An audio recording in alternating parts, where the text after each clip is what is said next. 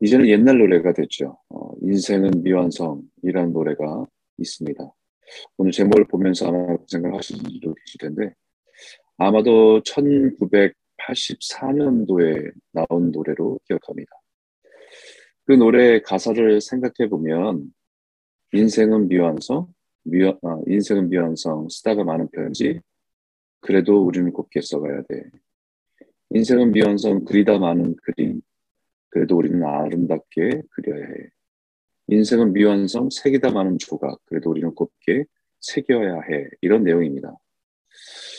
아, 미완성이라고 불완전하지만 그렇다고 의미가 없는 것은 아니고 그 자체로 아름다운 것이다 라고 말하고 있는 의미가 포함되어 있습니다. 미완성이기 때문에 더 가치가 있다는 의미이기도 합니다. 어쩌면 미완성으로 보이는 인생이라서 아쉽기도 하지만 그 나름대로의 아름다움이 있는 것이 인생이라는 의미입니다.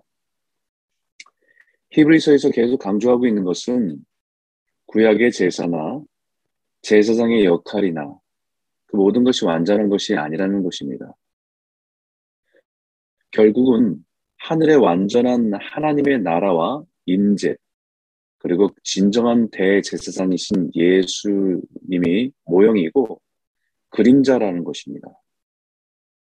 그렇기 때문에 구약의 전통으로 되돌아기보다는 예수 그리스도를 통해서 완전 완성된 하늘의 성전과 하나님의 임재를 바라보며 살아가는 것이 더 중요함을 가르쳤습니다.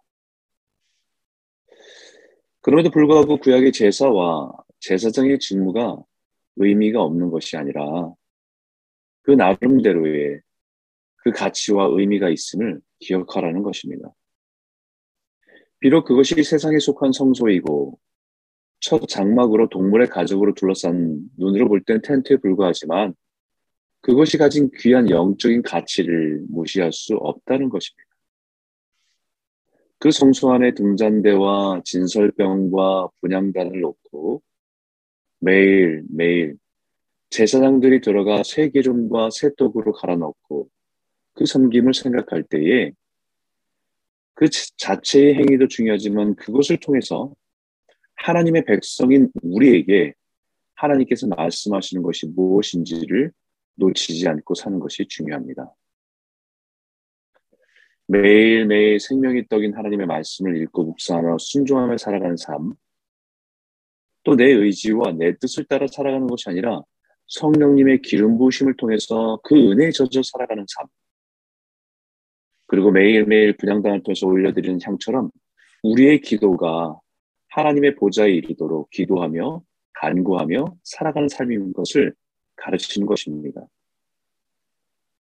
그리고 둘째 장막인 지성소에는 1년의 대제사장만이 한 번 들어가는데 자기와 자기 백성들의 허물과 죄를 위해서 어린 양의 피를 가지고 들어가게 됩니다. 그리고 그 지성소 안에 있는 하나님의 언약궤 앞에서 하나님의 임재와 영광을 경험하고 나와서 백성들에게 하나님의 용서와 죄사함을 선포하는 그 은혜를 선포하는 일을 하게 되는 것이 대속죄일입니다.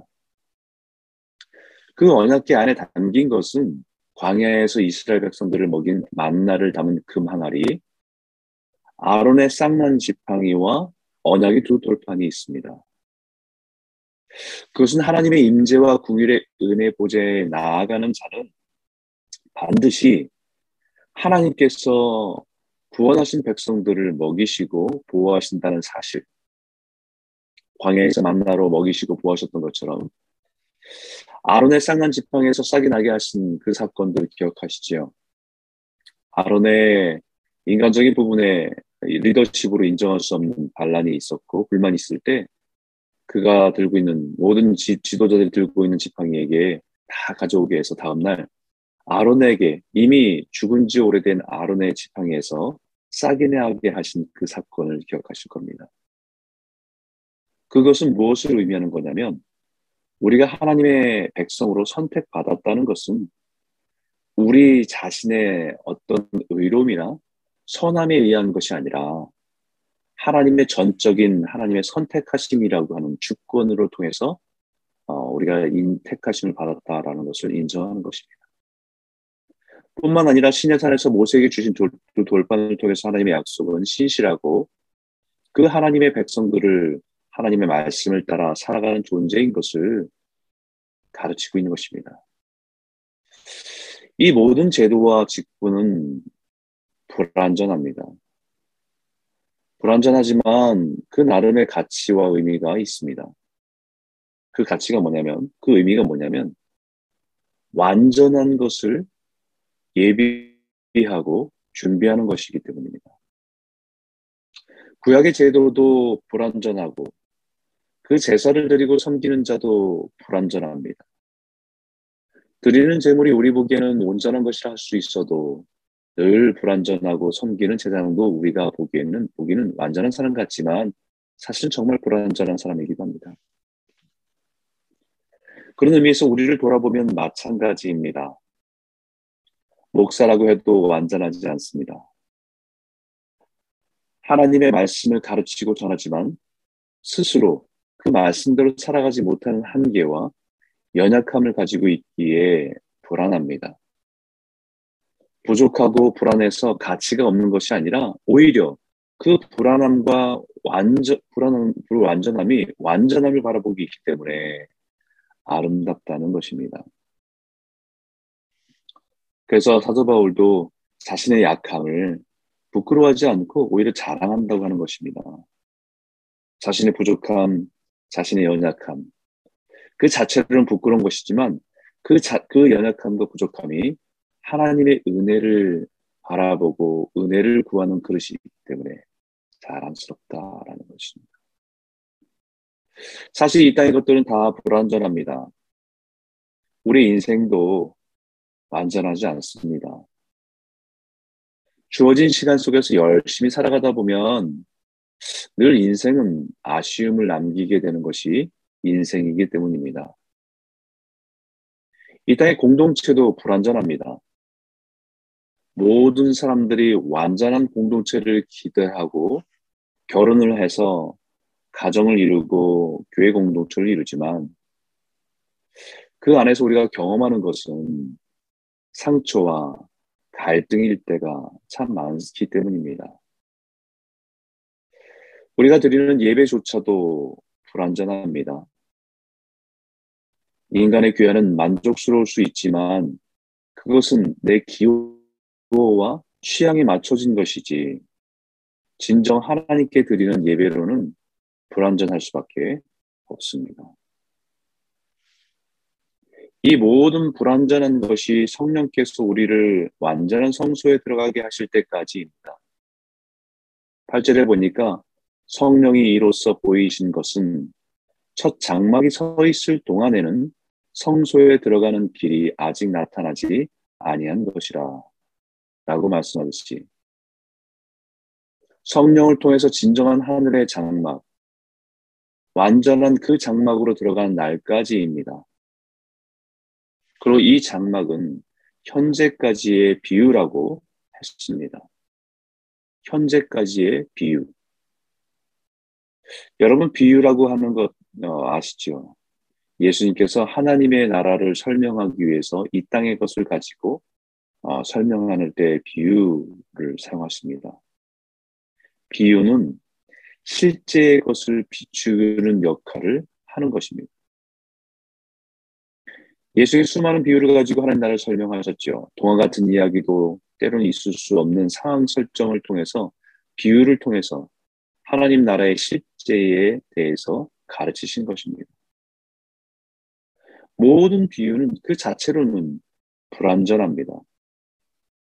그러나 그 비유로서의 가장 중요한 가치는 실제를 가르치고 있어야 한다는 것입니다. 이스라엘 백성에게 주신 장, 첫 장막은 바로 비유입니다. 하나님 나라에서 완성된 하나님의 성소, 하나님의 임재를 보게 하고 경험하게 하고 느끼게 하는 역할을 하는 것입니다. 뿐만 아니라 우리의 육신의 장막도 마찬가지입니다. 우리 육신도 완전하지 않습니다.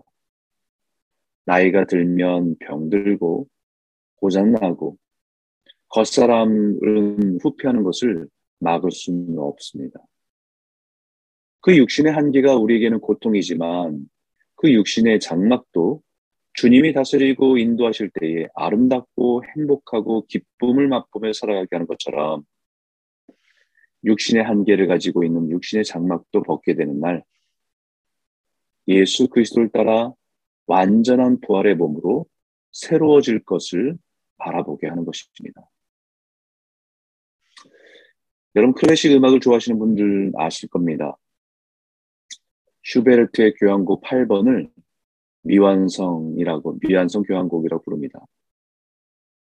보통 교향, 교향곡은 전통적으로 사악장으로 만들어지는데 이 곡은 슈베르트는 이 곡을 2악장으로 만들고 만들었기 때문입니다.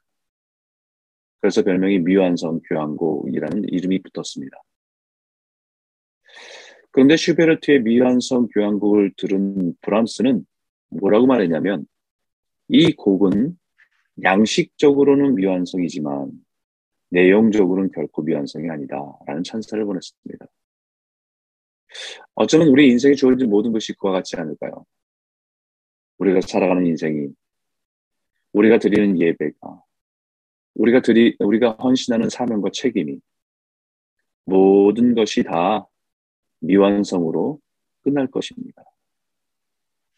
그래서 마지막 10절에 이런 것은 먹고 마시는 것과 여러 가지 씻는 것과 함께 육체 예법일 뿐이며 개혁할 때까지 맡겨둔 것이니라 라고 말씀하십니다. 우리 인생의 모든 것이 미완성으로 끝날 것이지만 하나님께서 우리에게 맡겨주신 것입니다. 언제까지요? 그 모든 것을 개혁할 때까지. 다시 말하면, 우리 주님이 이 모든 것을 새롭게 하실 때까지, 하나님의 나라가 이 땅 가운데 완성될 때까지, 주님이 왕으로 오셔서 모든 것을 통치하시고 다스리실 때까지 모든 죄로 깨어진 모든 것을 원래의 아름다운 모습으로 회복시킬 때까지 우리에게 맡기신 것입니다. 그렇기 때문에 오늘도 우리 인생을 믿음으로 살아가는 것입니다. 순종의 길을 걷는 것입니다.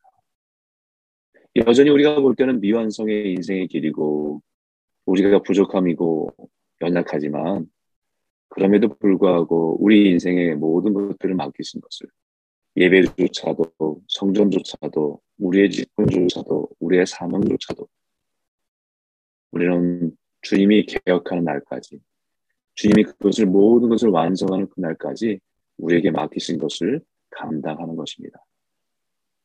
오늘도 예배하며 기도하며 주님의 은혜를 구하며 믿음으로 살아가는 저와 여러분 모두가 되시길 주 이름으로 축복합니다.